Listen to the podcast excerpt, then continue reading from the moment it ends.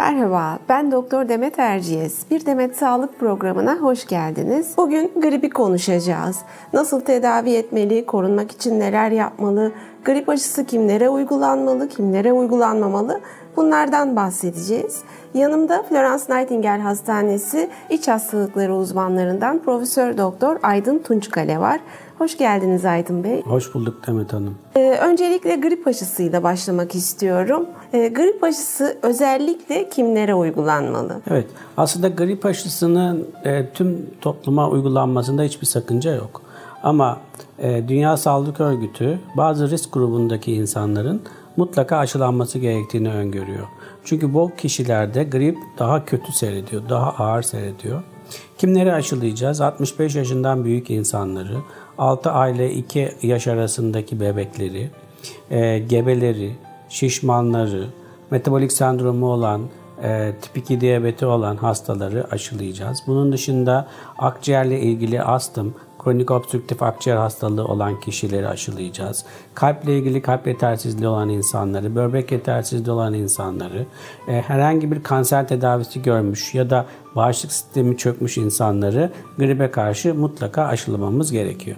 Ee, peki grip aşısının yapılmaması gereken durumlar var mı? Ee, çünkü halk arasında civa ile ilgili bir konu var. Bu konudaki düşünceniz nedir? Evet bunlar çok nadir durumlar. Ee, şöyle sıralayabiliriz.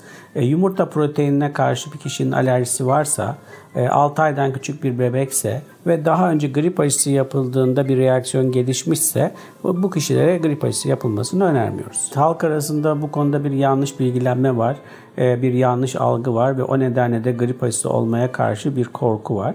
E, grip aşısının içinde civa olmadığını bilmemiz lazım. Dolayısıyla halkımızın bu açıdan endişe etmemesini tavsiye ediyorum. Peki e, genellikle gribe senenin hangi aylarında e, rastlıyoruz? En sık ne zaman görülüyor grip? Evet, Türkiye'de e, grip hastalığının seyri şöyle. E, genellikle Ekim ayının sonu, Kasım ayının başıyla birlikte tek tük vakalar ortaya çıkmaya başlıyor. E, Kasım'ın ortasından itibaren vaka sayısı artmaya başlıyor. Genellikle Ocak ayında zirve yapıyor. Ondan sonra giderek azalıyor ve Nisan ayı civarında da bitiyor. Evet, peki e, gripin başladığını nasıl anlıyoruz? Hangi aşamada doktora müracaat etmemiz gerekiyor? Evet, bu soruyu sorduğunuz için çok teşekkür ederim. Yine halk arasında yanlış bilinen bir şey var. Biz griple soğuk algınlığını birbirine karıştırıyoruz. Her burnumuz aktığında nezle olduğumuzu zannediyoruz ama bu böyle değil. E, grip daha ağır bir klinik tabloyla karşımıza çıkar.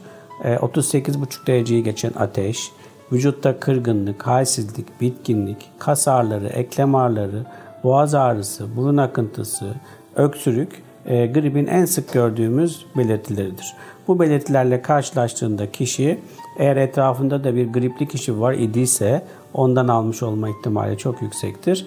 Grip olduğunu düşünebilir. Ee, peki gripte ne gibi komplikasyonlarla karşılaşıyoruz? Yani e, korkutucu bir şekilde ilerleyebilir mi bir grip? Aslında grip sağlıklı insanlarda çok büyük bir sorun yaratmıyor. Onu işte 3-4 gün yatırıyor, e, işinden gücünden ediyor ve daha sonra da kişi kendi kendine bağışıklanarak iyileşiyor. Ama az önce saymış olduğumuz risk grubundaki insanlarda e, bizi korkutabilir. E, neden? Çünkü bazen grip zatürreye sebebiyet verir. Bizim grip sırasında en korktuğumuz komplikasyon pnömoni yani akciğer enfeksiyonu zatürredir.